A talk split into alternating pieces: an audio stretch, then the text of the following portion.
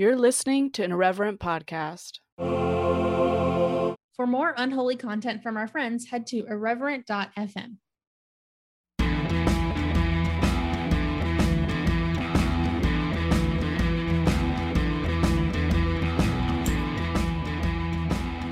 Hey, friends. Wow, Steven, why does why do the men interrupt me at the beginning of podcasts? I'm gonna keep this in. I'm gonna continue to keep this in. Welcome, friends, to the Speaking in Church podcast. I'm Josie. And I'm Spencer. Today, um, Spencer, tell the people before we introduce our, our guest, what is happening with you?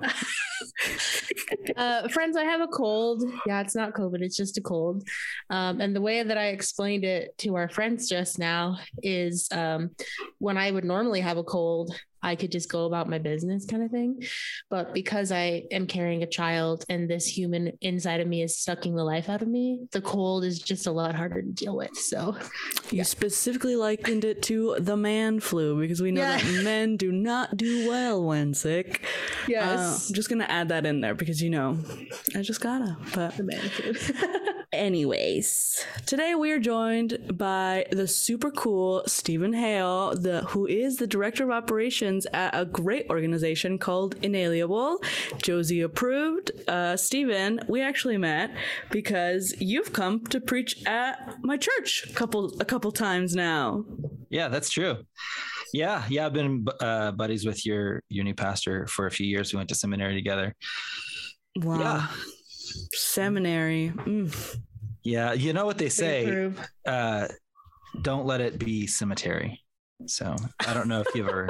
I've actually never heard that. I've never heard that either. Wow. really? I think that is a Pentecostal thing. Growing up Pentecostal, we that's what they would say. I oh, think it's yeah. I think it's because a lot of the people we have on our podcast that go to seminary are women, and mm. women going to seminary like for so long was not a thing. That women are like, yay seminary. Yeah. Uh, I'm also Latin Pentecostal, so you know things are a little different in Spanish, but yeah. That's neither here nor there. Stephen, you've listened to our podcast a little bit. So you yeah. know the deal. We uh, want to know your life story, your testimony. Tell us all about you. Man, so I uh, already spilled the beans. I grew up uh, Pentecostal. My dad was an on again, off again Pentecostal pastor and not very good at it. And um, moved around a ton as a kid. I lived in 29 houses in 11 different states before I turned 18. Mm-mm. Yeah, that's that's uh, that's three too many. Is this three? is is this because you were a pastor's kid? That was some of it, but no, my dad was just kind of an unstable guy. All right. Great. Yeah, yeah. He he uh, died when I was 17, and my life oh. got a lot more stable at that point. Oh, that's not. That's yeah, yeah. I I was trying to think, is there a nicer way to tell this story? And I'm like, nah, this is what happened. Yeah. Um. So anyway, so, yeah, right. And so when I was, um, I got a job at this music store in Clovis, New Mexico, and everybody's like, "Oh, New Mexico, that's a really beautiful state," and I'm like, I wasn't in that part. um, but Clovis was like a you know small town, like thirty thousand people, and in towns that small, kind of at the edge of the Bible Belt, um, you're this was like late '90s, so your local music store is where everybody turned to for help with like their audio sound system, right? So we got to know all the churches in town, and um, my boss at the time was kind of a he might he probably would call himself like spiritual but not religious kind of person. And um you know when nobody else was around and it was just the staff kind of hanging out he was not above pointing out did you see this church down the street? They they finished that new building? Like right we're familiar. He's like yeah marble bathrooms. We're like marble? Hmm. hmm that seems maybe that's a lot you know? And so i spent a few years kind of thinking like as a good christian boy it was my job to defend jesus from from my boss. Mm. then after a couple of years it's like yeah i don't you don't you don't have to defend jesus. And two i don't i'm not sure jesus disagrees with tony. And so that kind of led to um I kind of like started this period that probably now we would call deconstruction and started like wondering. I had this real frustration with the church, but I also really believed that there was something about Jesus that was like an answer to the world's problems. and um, but I didn't quite know how to put all that together. And so there was this. Um, I used to hang out at the local Christian bookstore because I was that guy, I guess. Yeah. was this like a family owned one or was this like a Yeah. Yeah, it was okay. a local one. Yeah. Owned by um, I'll give a you, travel agent. Yeah. I'll better. give you a pass because it was a locally owned bookstore. oh, right. I'm gonna introduce it that way in the future. At a locally owned bookstore. yes. If, if this was if this was like family Christian bookstore, I would have or like Lifeway or whatever. Yes, I would have been like, no. Yeah. yeah. Content was exactly the same, but it was independently owned. So Supporting where, small. Yeah, that's where I learned uh, uh, about John Piper. Um, oh so no! Oh no! There's that. Yeah. Mm. So anyway, so there was this. Um, they had just moved locations, and so there was this missionary that was like on furlough and had just got back from Thailand. He was in Thailand, and he was painting this mural in the new building right? And so i was like missionaries. Now those are the people who know how about you know jesus's work in the world right? So i used to go sit under his ladder while he was painting. It was like he was painting the ceiling sort of. And i would say things i would literally say things like hey um so what did god teach you in thailand? And like no hello nothing. Like that was the that was the opening line. And so come to find out he had had like a miserable experience in thailand and oh, his team had like turned on each other and he didn't like people a whole lot anymore. So oh. Yeah he was mostly trying to get rid of me too. So he finally said have you read and started giving me the names of a few books to read. And he was not a conservative evangelical Mm. Ooh, nice. Spicy. I know. It, it, was spicy. And the books he gave me were also somewhat spicy. Yes, yes, uh, yes. Um, so he had me read uh, Rich Christians in an Age of Hunger. Do you guys know this book? No, but okay. now I want it. Yeah, I'm like, oh. sounds like something I would like. It's so good. It was um I think Christianity Today called it like one of the 50 most important books for evangelicals in the 20th century, something like that. All right. So yeah, very much written to an evangelical audience, but by this Christian economist who teaches at wherever Tony Campolo used to teach in Pennsylvania somewhere. Um, anyway, so the the book, like the first third of the book, he's showing all of the times in the Bible that it says, "Take care of the poor, take care of the poor, take care of the poor, take care of the poor." And so by the end of reading that, I was like, "Geez, man, like that's he's not just making this up. That's really in there, and it's in there a whole bunch." And so that really kind of messed with me growing up in this tradition that was very focused on saving people from dying and going to hell. And then the second big section of the book um, was him leveraging his, you know, uh, training as an economist to help you see like where global poverty is at the time. And man, that book shook me upside one side down the other. And um, yeah, so then a few years later, so I, I was it was really starting to think about that kind of stuff. Then a few years later, you guys might remember the one campaign when Bono was real active. Oh yeah. Yeah. And for like five minutes, evangelicals were on board with global poverty and stuff in the early, early Bush administration. And uh and um Jeffrey Sachs, this um, famous economist, wrote this book called The End of Poverty. And it was on the cover of Time, and Bono thought he was great. And so I read this book, and Jeffrey Sachs, I now know, is a ridiculous optimist about our ability to like impact global poverty. But he was pretty convinced that we could like come close to eliminating global poverty in like 15 or 20 years if if the whole planet just really decided we were going to do it. Mm-hmm and man so I, I, feel like from those two books i had this um man um if i was a wesleyan i might call it a calling you know like this calling from god to be interested in this stuff. And so um i went to college and studied um my degree was actually in social sciences but it's flexible enough. You can kind of do a lot of different things with that. And what i really tried to study was um, global poverty and global economics and so I went to Honduras, did the semester in Honduras, um, studying all these development agencies and an organization called the Association for a More Just Society that focuses on like legal questions instead of um, material poverty questions. Um, and but then also like Compassion International projects and stuff by the Mennonite Committee and um, all that stuff, Oxfam stuff like that, right?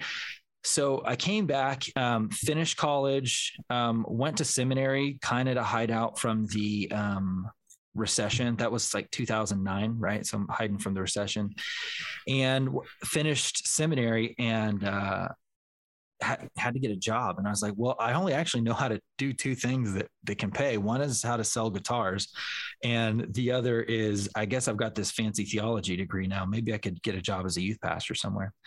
So I I uh, was like, I don't know if I want to work in a church, man.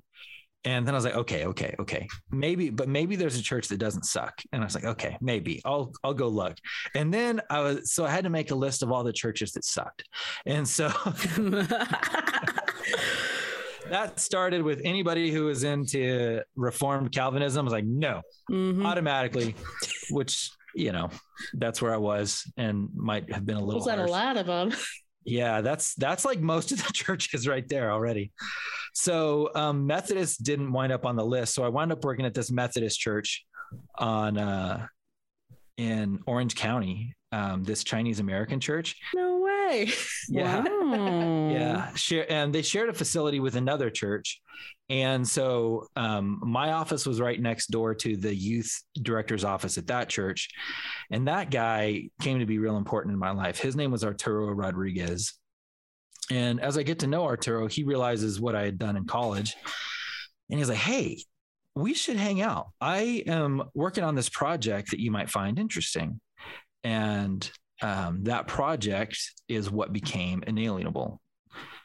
So yeah. So the rest of the story, I kind of feel like now you two, I'm sort of pushing at the boundaries of your format because now I want to tell the story about inalienable, but I've come to the end of my personal story. Well, now I feel like you just uh, to tell us the story of inalienable. Yeah.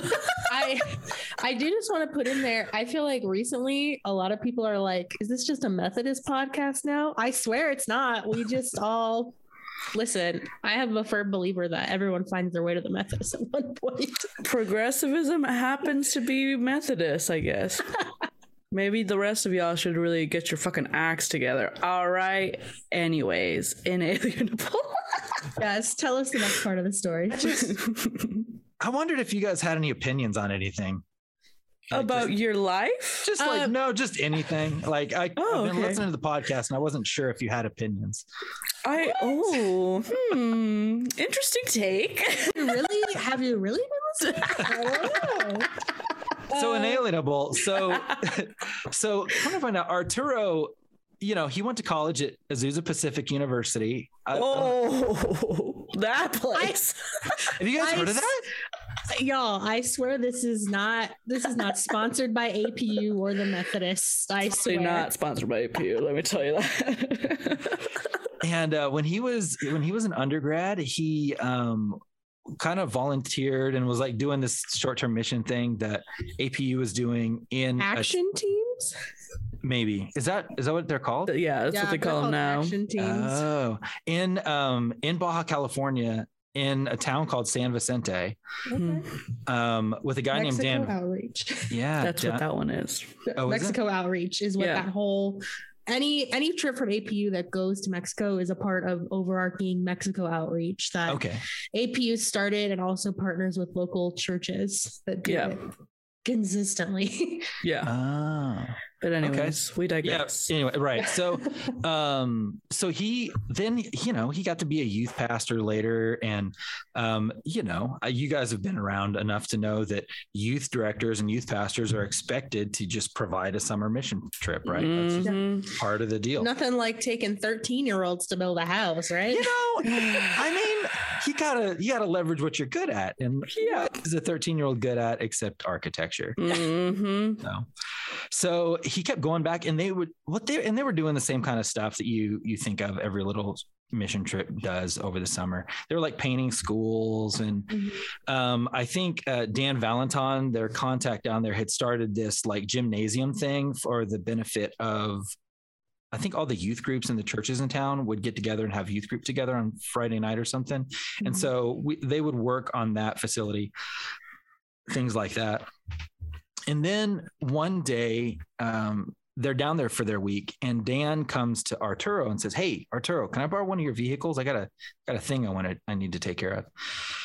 Arturo's sure, I guess. Uh, and so Dan says, "Yeah, come come with me and bring a bring a couple people with me." So they they get in this van, and they drive farther south than Arturo had ever gone before and they go to this thing. Arturo Arturo had no idea what he was looking at. It, but it's these long, huge sheet metal buildings, like the size of a football field. Um, and then there's like six of them. And as they get closer, they realize that there's doors about every eight feet. And as they get closer, they realize there's not doors, there's doorways with like fabric hanging in most of them. So then they get out, um, and Arturo goes with Dan, and they they walk into this room and they knock on the you know the sheet metal front and um and they go in and Dan talks to the mom who's standing there and Arturo notices there's this boy laying on a piece of fabric in the dirt because that's what the floor is made out of. It's just a dirt floor. And Arturo is quickly putting together, wait a second, that a family lives in this room um, and something's going on with this kid. Um, he had seizures, and mom had like made her peace with that, but he also had a fever, and so she was getting a little bit stressed, and wanted to take him to a doctor in uh, Ensenada, which was like three hours away or so. So Arturo says, "Sure, I guess," you know. So they they get in the van. Um, go to Ensenada, and Arturo's like processing this on the way. He's like, I think there's a medical system in in Mexico. So we'll probably just go to the public hospital and I'm going to learn some stuff today. So they go to the the public hospital, the IMSS Hospital is what that's called, and um, they're turned away for a paperwork issue that nobody really understood at the time. But that's fine. There's a lot of private doctors in Mexico, so they take the kid to a private doctor, um, get a prescription, go pick up the prescription, and um, take this family back home, drop the family off, and then there this group that's with Arturo like stops for tacos. And they're finally like alone enough that they can kind of talk freely and be like what the hell did we just see? And and somebody starts a conversation there that continued for years but the conversation was essentially we come down here every year for a week and like paint schools and stuff like that. What if for that week we do whatever it takes to do something about whatever the hell we saw today. And and somebody finally says, what if we don't worry about the week? What if we just figure out what it takes to do something about what we saw today? So I met Arturo maybe two years into that conversation. They were trying to fit, they had come to realize that there were these labor camps of migrant farm workers um, that worked in this valley. This valley is called the San Quintin Valley, sort of. It's like at the edge of it. And it's like 150 miles long and it's just massive industrialized farming like we have in Central California. Um, and these farm workers are brought up, they're indigenous persons from the south of Mexico that are brought up to work in these fields, right? And so uh, they they're realizing, wait a second, these people are like definitely being exploited. And as they get to talk to them and realize more about what's going on, like often they're not being paid. Um, they're expected to work in horrific conditions. They're expected to live in these god awful conditions, things like that. And so they they went through a few ideas. Um, they tried a few different things, and then over time, um, uh, then then met me, right? And so I had at least a tiny bit of experience with that stuff. So what we um what we kind of realized was that a lot of this stuff boils down to a lot of these people don't have uh, proof that they're citizens of their own country. Mm. Um, they're Mexican, born in Mexico, still in Mexico. Their ancestors are Mexican. Their ancestors were there before Hernan Cortez, you know, and uh, but they they can't prove it. And so um, that is that was the genesis of inalienable. We took a lot of the the stuff we'd been reading, like William Easterly and post-colonial lit and stuff, and we're like, can we? Is there a way that we can intervene here that meets these standards that we're we're kind of reading about and like we value but now we have to figure out how to walk it out. And, and I, I'm, I'm really thrilled with with what we've done so far. So since then, that was um, we incorporated in 2014, and we spent the last five or six years really working out a few ideas. Um, and uh, yeah, so we've got stuff that I'm I'm really proud of, and I'm sure we'll we'll talk about. But I just feel like I've been talking a lot, and it's your show. Um. Well, that's why we have guests, so they can yes. talk on our show. Oh. So, and um, this is a very important topic because Christians love to go places for a week. When mm-hmm. I love what you said about how about we stop focusing on the week and focus on how do we solve a problem, like for real. Mm-hmm. Um, yeah, so that's awesome. And as a little Mexican girl, I appreciate what Inalienable does, and I'm very critical of organizations. Let me tell you, I really am. Yeah. But what? Oh yeah, I really am. I didn't know. I, if, I believe that. that. Well, what what do you like about Inalienable? I like that you're not going to down to Mexico for a week and building a house that my people can build for their own fucking selves. I don't know if you know this, but they have nails in Mexico. Yes, yes. and laborers. yes. they have Home Depot in Mexico, actually. Everybody don't know if you were aware. the money that you spend to send these kids to camp, you could pay people uh, a living wage yeah. to actually uh, do labor that they're skilled to do. And uh, yeah. yes, I think this is the part where you tell us how Inalienable works. So you have to imagine that you're applying for a job. This is the easiest way to understand it. You're applying for a job. You you want the job. They want to hire you, and they're like, "Great. When can you start?" You're like, "I can start on Monday." And then they say, "Okay, fill out these papers." So they hand you the papers, and you're like writing your name and you're writing your date of birth, and then there's a box where you're supposed to put your government ID number. In the United States, we use a social, security number there, maybe a driver's license number. But here's the problem you don't have that number. Um, it's not that you have the wrong number or a number from the wrong country or anything. You just, you don't have, you never got a government ID number. So you, you can't take this job because this employer is going to pay taxes and stuff and they need to know where to send it um, and so you, you're sort of trapped. And there's a ton of people in this position where they don't have official registration with the government. And it's it's almost unheard of in the United States. So so I think we don't think about how important it is to be able to demonstrate your citizenship. But like everything hinges on this, right? So you can't get a job in the formal economy um, you're going to have difficulty accessing public care unless you you just happen to be wealthy and you can pay for it but you're probably not because you can't get a good job in the formal economy. Your kids may have difficulty going to school all this stuff you know and you sort of wind up trapped in this situation and it's got nothing to do with character or anything like it's it was just a thing that happened. And you're seen as a foreigner in your own land. Mm-hmm. yeah yeah. Yeah, man. Our I met this woman once that this had happened to, and she told me uh, she didn't tell me directly. Uh, um, she uh, when inalienable staff was like meeting her, she's telling the story of how she realized she didn't have a, a birth certificate this all mm-hmm. hinges on birth certificates ultimately. She realized she didn't have a birth certificate. She goes to the government office and she's like, Hey, can I get that thing printed up? And they say, Whoa, you're, you're like 20. No, we can't just like magically make you one. That's not at all how this works. And they like refused. And she walks away and she says, That's the day I began to feel invisible. Mm. I Dang. Mm-hmm. For those of you listening and don't understand how this happens, in Mexico, you have unincorporated areas, you have villages, you have people living remotely, and people are born in houses in their own villages, in their own parents' houses.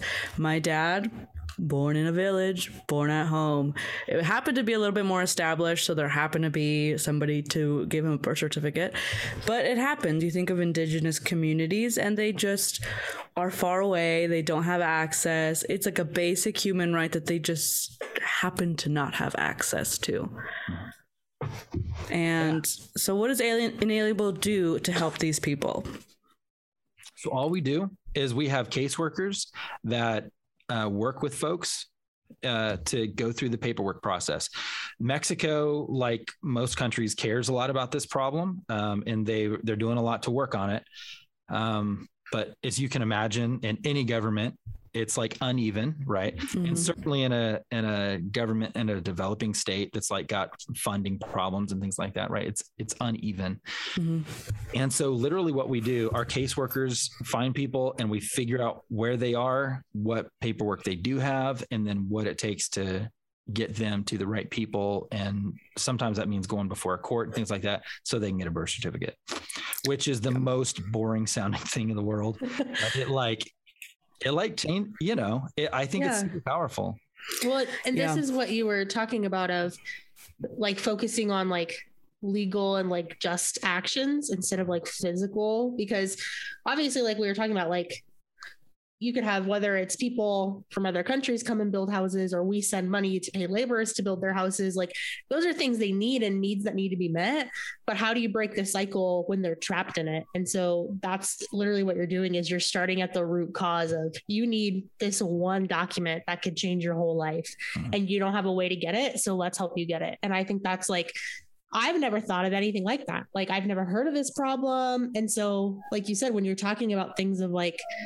I think we focus so much on like how do we give them food and housing when we don't even understand why they need food or housing. Yeah, mm-hmm. dude, Spencer, that's it. That's exactly it. Yeah. This is why this is so near and dear to my heart is because a lot of people who do not grow up in the first generation context don't understand that there are people in the United States no matter your political beliefs, actually, I don't care about your political beliefs because I'm gonna say one side is wrong. But there are people in this country who work that don't have social security numbers. My dad, my parents were those people for a long time. They did not have social security numbers and they were here working in the US and, you know, it, it happens. Employers will hire you, they will use your cheap labor.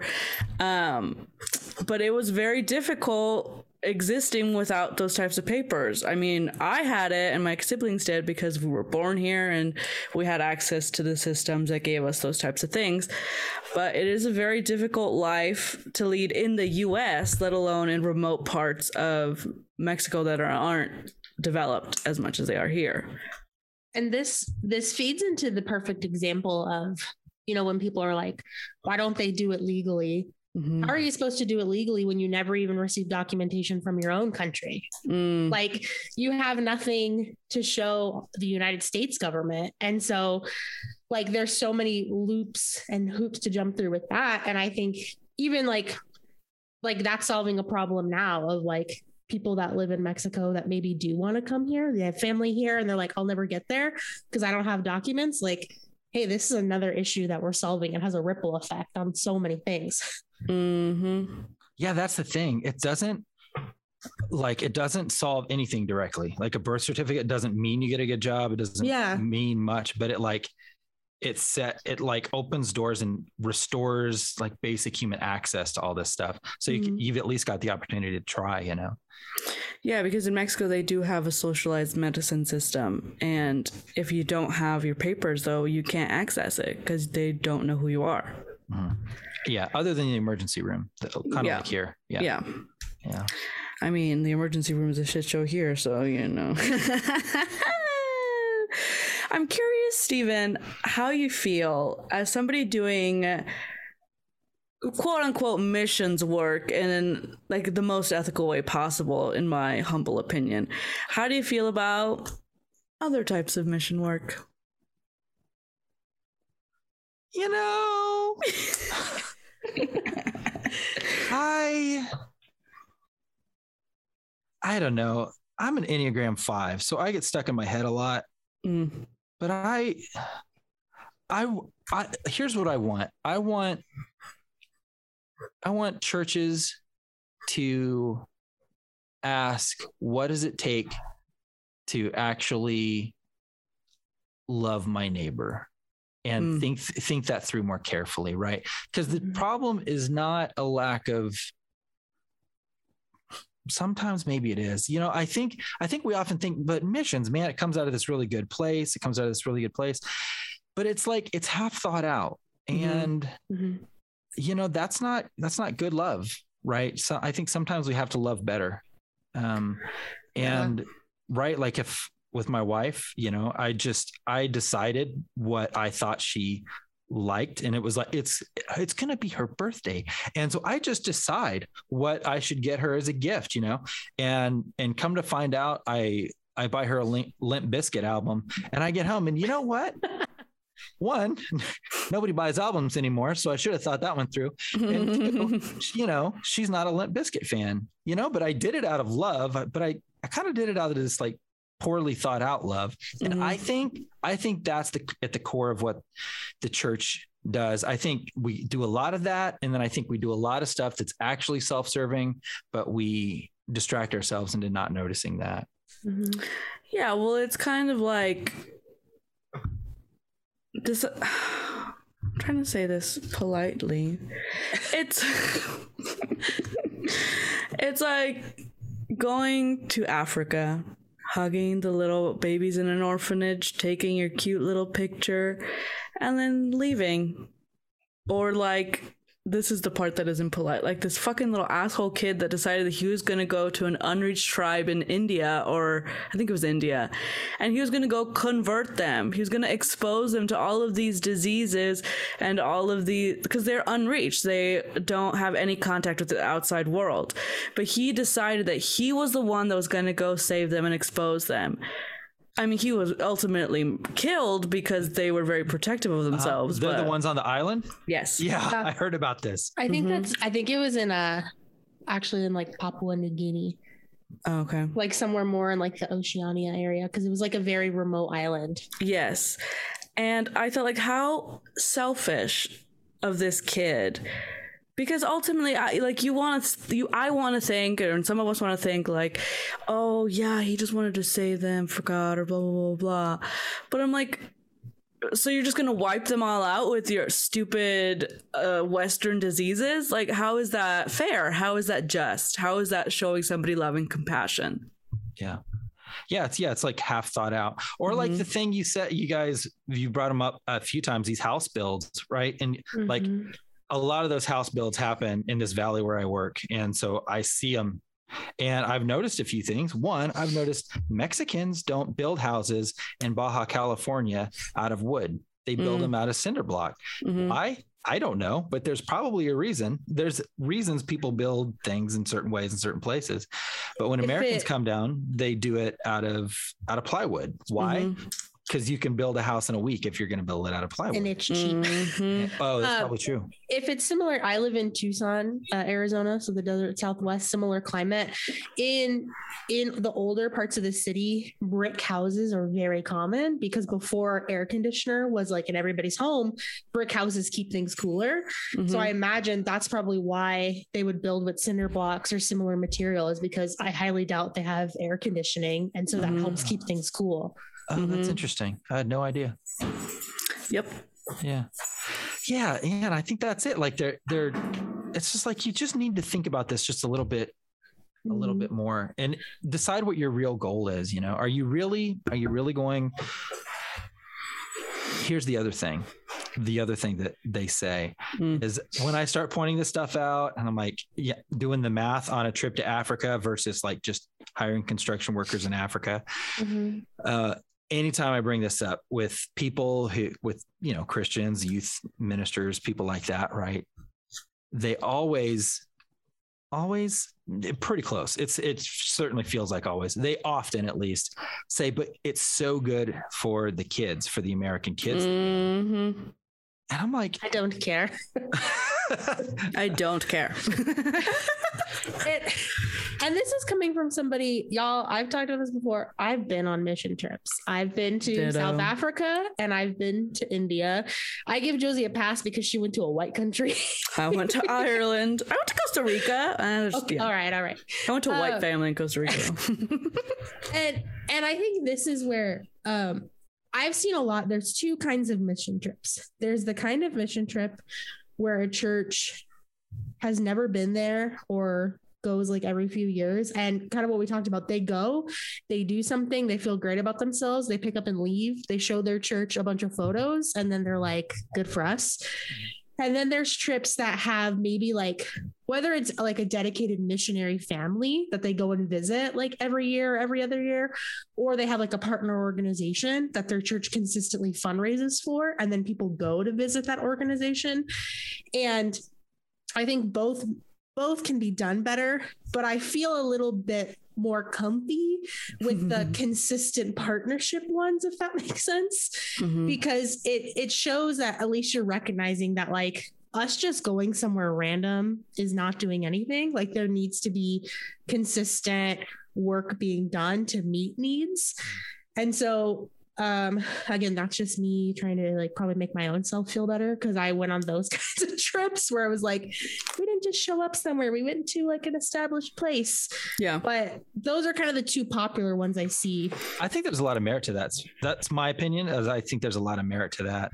We used to when we were doing the short-term trip arturo used to talk about mutual blessing and he thought that was mm-hmm. one of the mm-hmm. things because it recognizes the humanity in the people we're going to go work with mm-hmm. right? And like f- changing the way we talked about things in itself changes the way you think about things you know? And and then the other thing you talked about was like there's nothing i'm going to do in a week that's going to change things. Yeah. Um that's going to do better than the people who are there doing good work year round. Mm-hmm. So what mm-hmm. Inalienable did with our short-term trip is we would we partnered with organizations and actually mostly the same organizations year after year and we just we didn't actually try to help migrants on the short-term trip. We actually tried to help the organizations that help mm-hmm. the migrant folks. Mm-hmm. Yeah.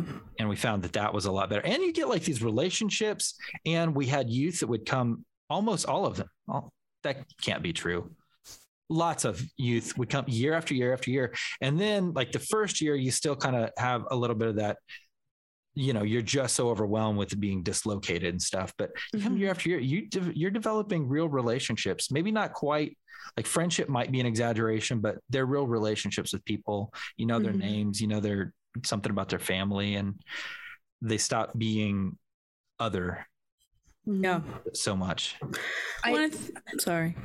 I was just gonna say, I think like context of who's going on trips is important too, because mm-hmm. like we mm-hmm. talked about like taking a bunch of young teenagers that have no business doing certain kinds of manual labor like is different than like one of the one of the trips I went on when we went to India we were specifically working with um like differently abled children that like lived in like the slums and went to school and through this organization. And so on that team we specifically had like the people on my team were like social work majors like applied sciences. So like wanting to be like physical therapists like very much like these are things we study and we're going to go and actually have some sort of knowledge. Like obviously they're not going to know everything. We're going to a totally different country and everybody's different. But it at least we at least had some background training to like when we encounter situations like know how to like respond to things mm-hmm. versus like i said like it's when you take like a 13 year old to africa or to india or other countries that they have no experience with any of this it's kind of like overwhelming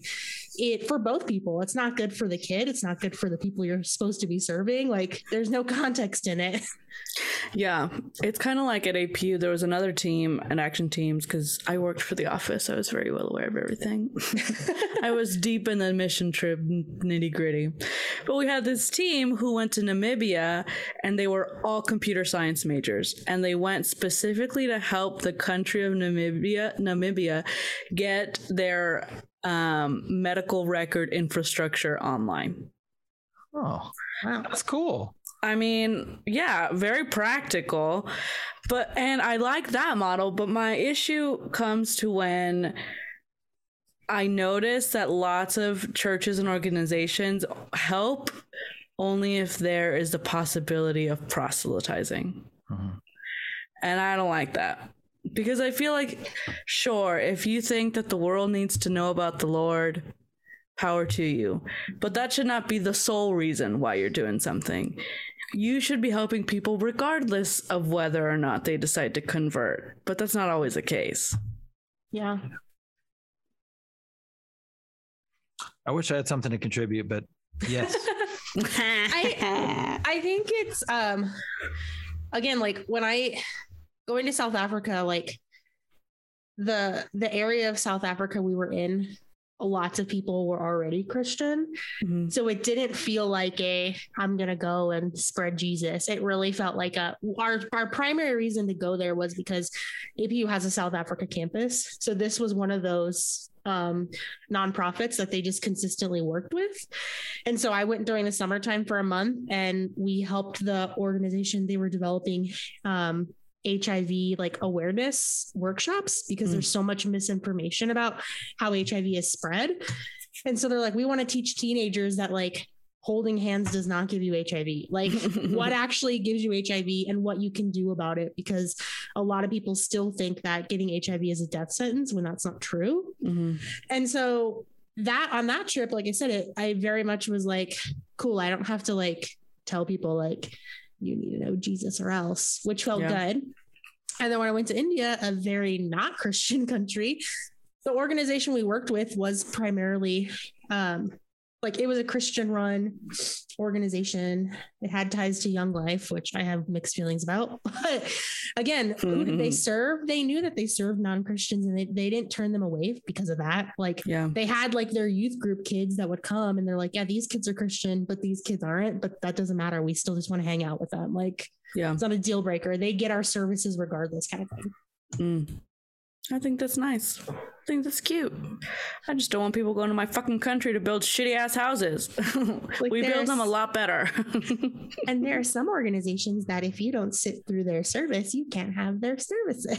oh yeah, in downtown LA, I'm looking at a lot of you homeless pe- homeless organizations. All right, I'm talking directly at y'all, fucking assholes. I have a lot of opinions. Can you tell, Stephen? Hey, I was wondering if you guys had any opinions. so, would Stephen, would you say that you're that like are you guys religiously affiliated or is it just like not technically? No, in practice, um, most of the um, all of the founders are Christian. In fact, most of us work at churches, but but the organization is not religious. Um, mm. A lot of our staff has been secular people. the seculars. Oh my god. yeah, God. man. But we've had some our staff has been so cool. Is yeah. it um I think this is interesting because I like I don't know if anybody else has experienced this, but there are certain times with certain people in the church that I've experienced that like like contributing to like non-religious nonprofits is like seen as less or like not as good as like mm. contributing to a Christian foundation which yeah. I think is really dumb.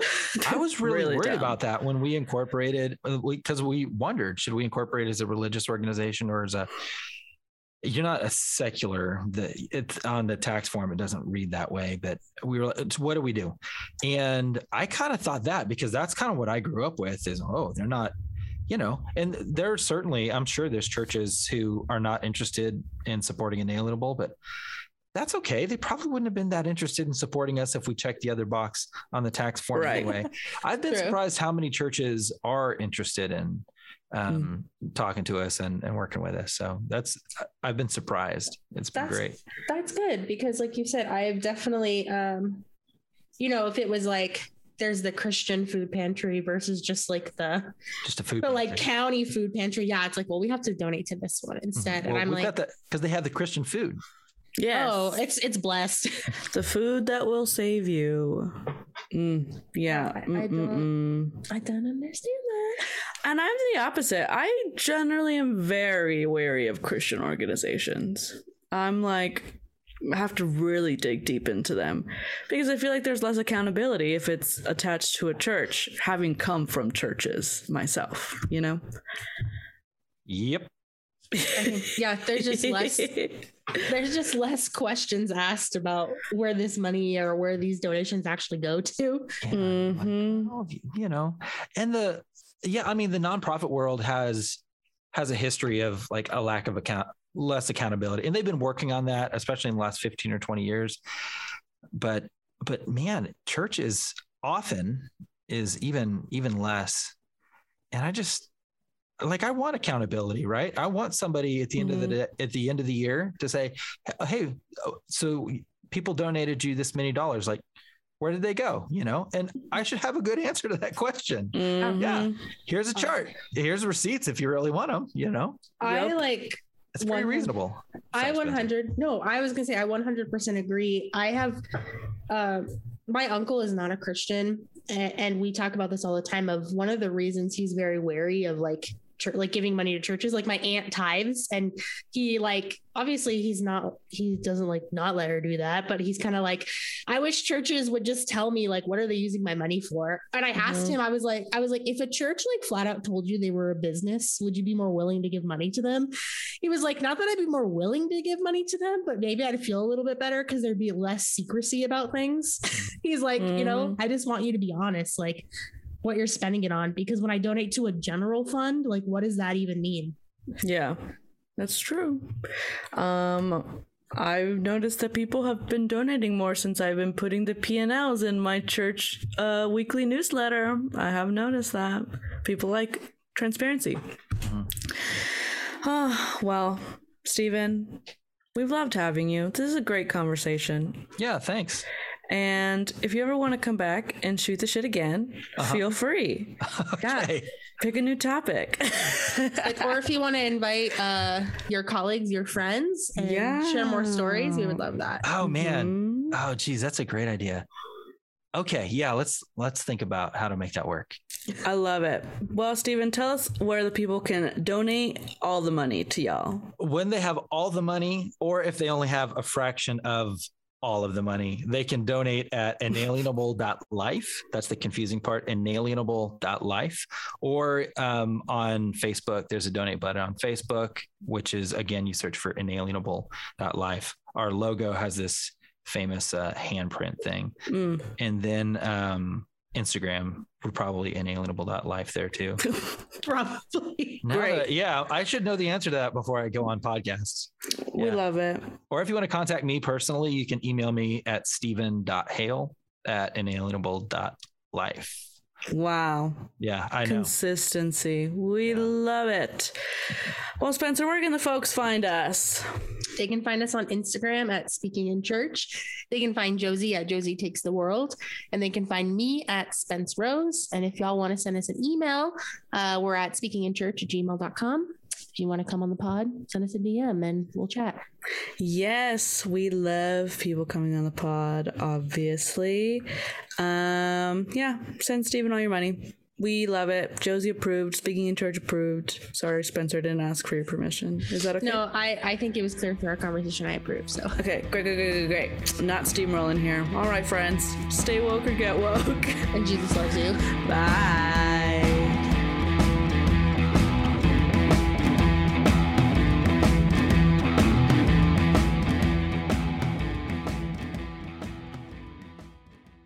This has been an Irreverent Media podcast.